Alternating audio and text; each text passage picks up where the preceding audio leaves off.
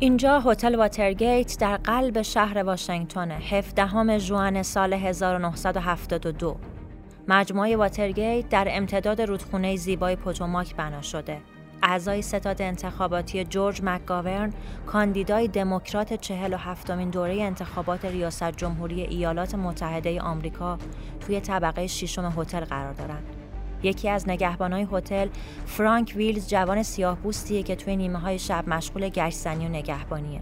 همه چیز عادی به نظر می‌رسه تا وقتی که ویلز از پارکینگ رد میشه و نوار چسبی رو می‌بینه که دستگیره بین پارکینگ و راه رو برای بازموندن در به دیوار چسبوندن. احتمالات زیادی به ذهن ویلز خطور می‌کنه که ساده ترین اون بازگذاشتن در توسط نظافتچی های هتله تا بتونن بدون مشکل تردد کنن. ویلز چسب و بر میداره و در رو میبنده اما خب قضیه وقتی مشکوک میشه که کمی بعد دوباره با دستگیره چسب خورده به دیوار مواجه میشه. ویلیس پی داستان رو می‌گیره پلیس رو خبر می‌کنه و بدون اینکه حتی فکرش رو بکنه به اولین حلقه بزرگترین افشاگری تاریخ تبدیل میشه چرا که خیلی زود نوار کاست، ابزار استراق سم و دستگاه شنود پنهان شده رو میشن. هتل زیبا و آرام واترگیت چهره مرموز و روباوری به خودش می‌گیره و پنج جاسوس ناشناس نیکسون رقیب جمهوری خواه گاورن شناسایی میشن.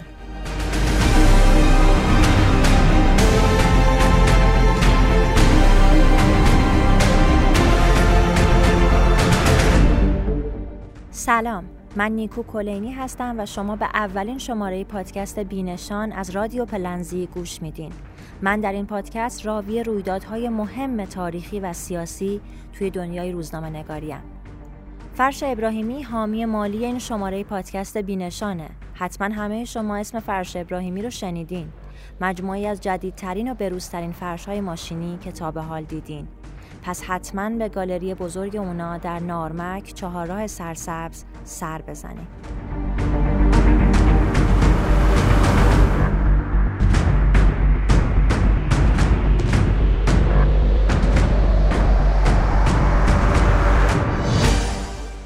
ماجرای واترگیت به این شکل پیش رفت که بعد از کشف نوار کاست و وسایل مدرن استراق سم مشخص شد که نیکسون خیلی قبلتر از اون و به طور مکرر به دزدی اطلاعات مشغول بوده و عمق این فعالیت جاسوسی بیشتر از اون چیزیه که پیشتر تصور می‌شد. نیکسون با تمام تحلیل ها و برنامه ریزی ها نتونست بر قدرت رسانه پیروز بشه و در عواسط دوره دوم ریاست جمهوری در اوت 1974 ناچار به کنارگیری از قدرت شد. بعد از لو رفتن تیم جاسوسی نیکسون در هتل واترگیت مردی که کاخ سفید و به خاک سیاه نشوند دبلیو مارک فلت بود مامور اف‌بی‌آیی که بعدها به گلوی عمیق فریاد معروف شد و تا سالها تمایلی به افشای نام واقعی خودش توی رسانه های و اذهان عمومی نداشت. به طوری که وقتی چند سال قبل از مرگش نام واقعی خودش را اعلام کرد، دو روزنامه نگار تحقیقی کاراگاهی که افشا کنندگان اصلی جریان واترگیت بودند، از این اتفاق شوکه شدند. باب وودوارد و کار برنشتاین دو روزنامه نگار کارگاهی جسوری بودند که با انتشار مقاله‌ای توی روزنامه واشنگتن پست در تاریخ 17 ژوئن 1972 بزرگترین افشاگری تاریخ سیاسی جهان رو رقم زدند. از اونجایی که ریاست کمیته قضایی بر عهده معاون نیکسون یعنی جرالد فورد بود، اون با استفاده از اختیار عفو عمومی مانع بازداشت نیکسون شد. و به استعفای اون بسنده کرد. شاید بازی در ظاهر به نفع جمهوری خواهان رقم خورد اما ننگ این افشاگری تا پایان عمر نیکسون رو رها نکرد و به گفته جرالد فورد نیکسون همون شب استعفا در هشتم اوت 1974 فورد رو به اتاقش توی کاخ سفید فرا می‌خونه و میگه بیا به خاطر این رسوایی به حال خودمون و آمریکا گریه کنیم. البته گفته شده که نیکسون از همون ابتدای رسوایی متوجه شده بود که سرنخ همه قضایا به مارک فلت برمیگرده و حتی به یکی از مشاوران خودش گفته بود که چرا یک یهودی رو معاون اف بی آی گذاشتین اما نیکسون پیش از برملا شدن این راز و افشای نام حقیقی فلت در 22 آوریل 1994 توی نیویورک فوت کرد.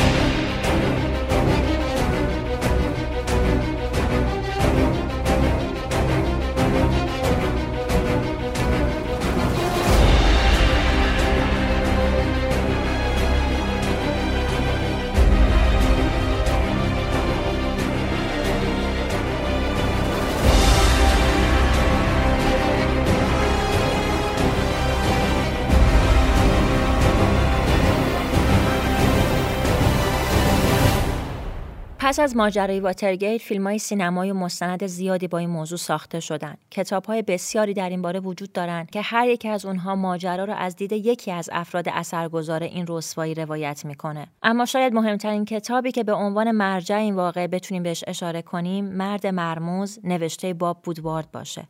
همه مردان رئیس جمهور به کارگردانی آلن جی پاکولا و با بازی رابرت ردفورد و داستین هافمن نامزد هشت جایزه اسکار میشه و چهار جایزه از جمله بهترین فیلمنامه را به خودش اختصاص میده.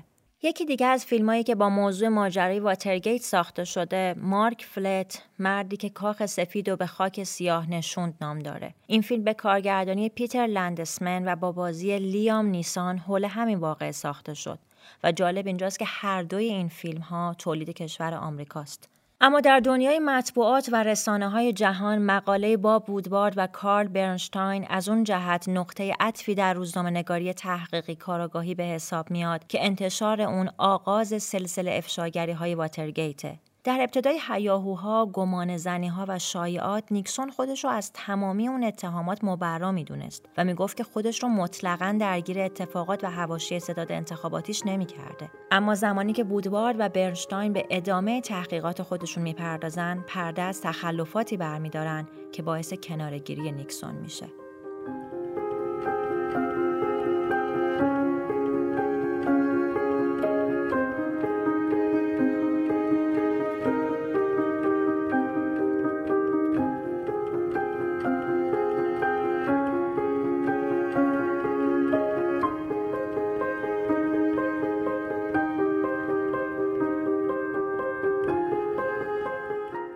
روزنامه واشنگتن پست در سال 1973 برنده جایزه روزنامه نگاری پولیتزر برای خدمت عمومی شد. در واقع اصل این استراق سم و پولشویی ها اونچنان مورد اصلی اتهامی به حساب نمی اومد بلکه ادامه پنهانکاری و دروغهای نیکسون عدم شفافیت نسبت به افکار عمومی و ضعف جدی توی مسئولیتش نسبت به آرای مردم باعث بیرون روندن اون از عرصه قدرت شد با قاطعیت میشه گفت که اگر این بهنهمندی از قدرت رسانه و روزنامه تحقیقی کارگاهی به حرفه‌ای ترین شکل خودش انجام نمی‌شد هیچگاه این افشاگری به وقوع نمی پیوست.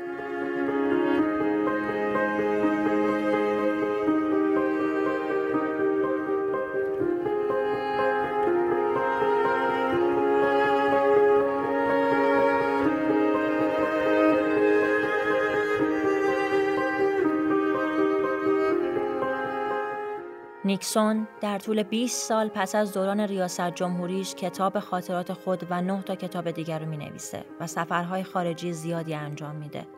اون در 18 آوریل 1994 دچار سکته مغزی ناتوان کننده میشه و چهار روز بعد در سن 81 سالگی از دنیا میره.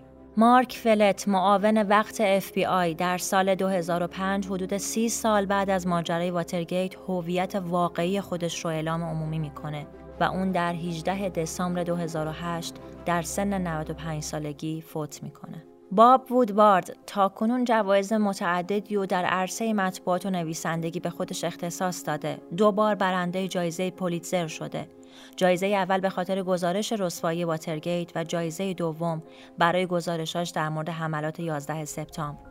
وودوارد همکنون در سن 78 سالگی سردبیری روزنامه واشنگتن پست رو بر عهده داره. کار برنشتاین همکنون در سن 77 سالگی به عنوان مفسر حوزه سیاست توی CNN مشغول فعالیته.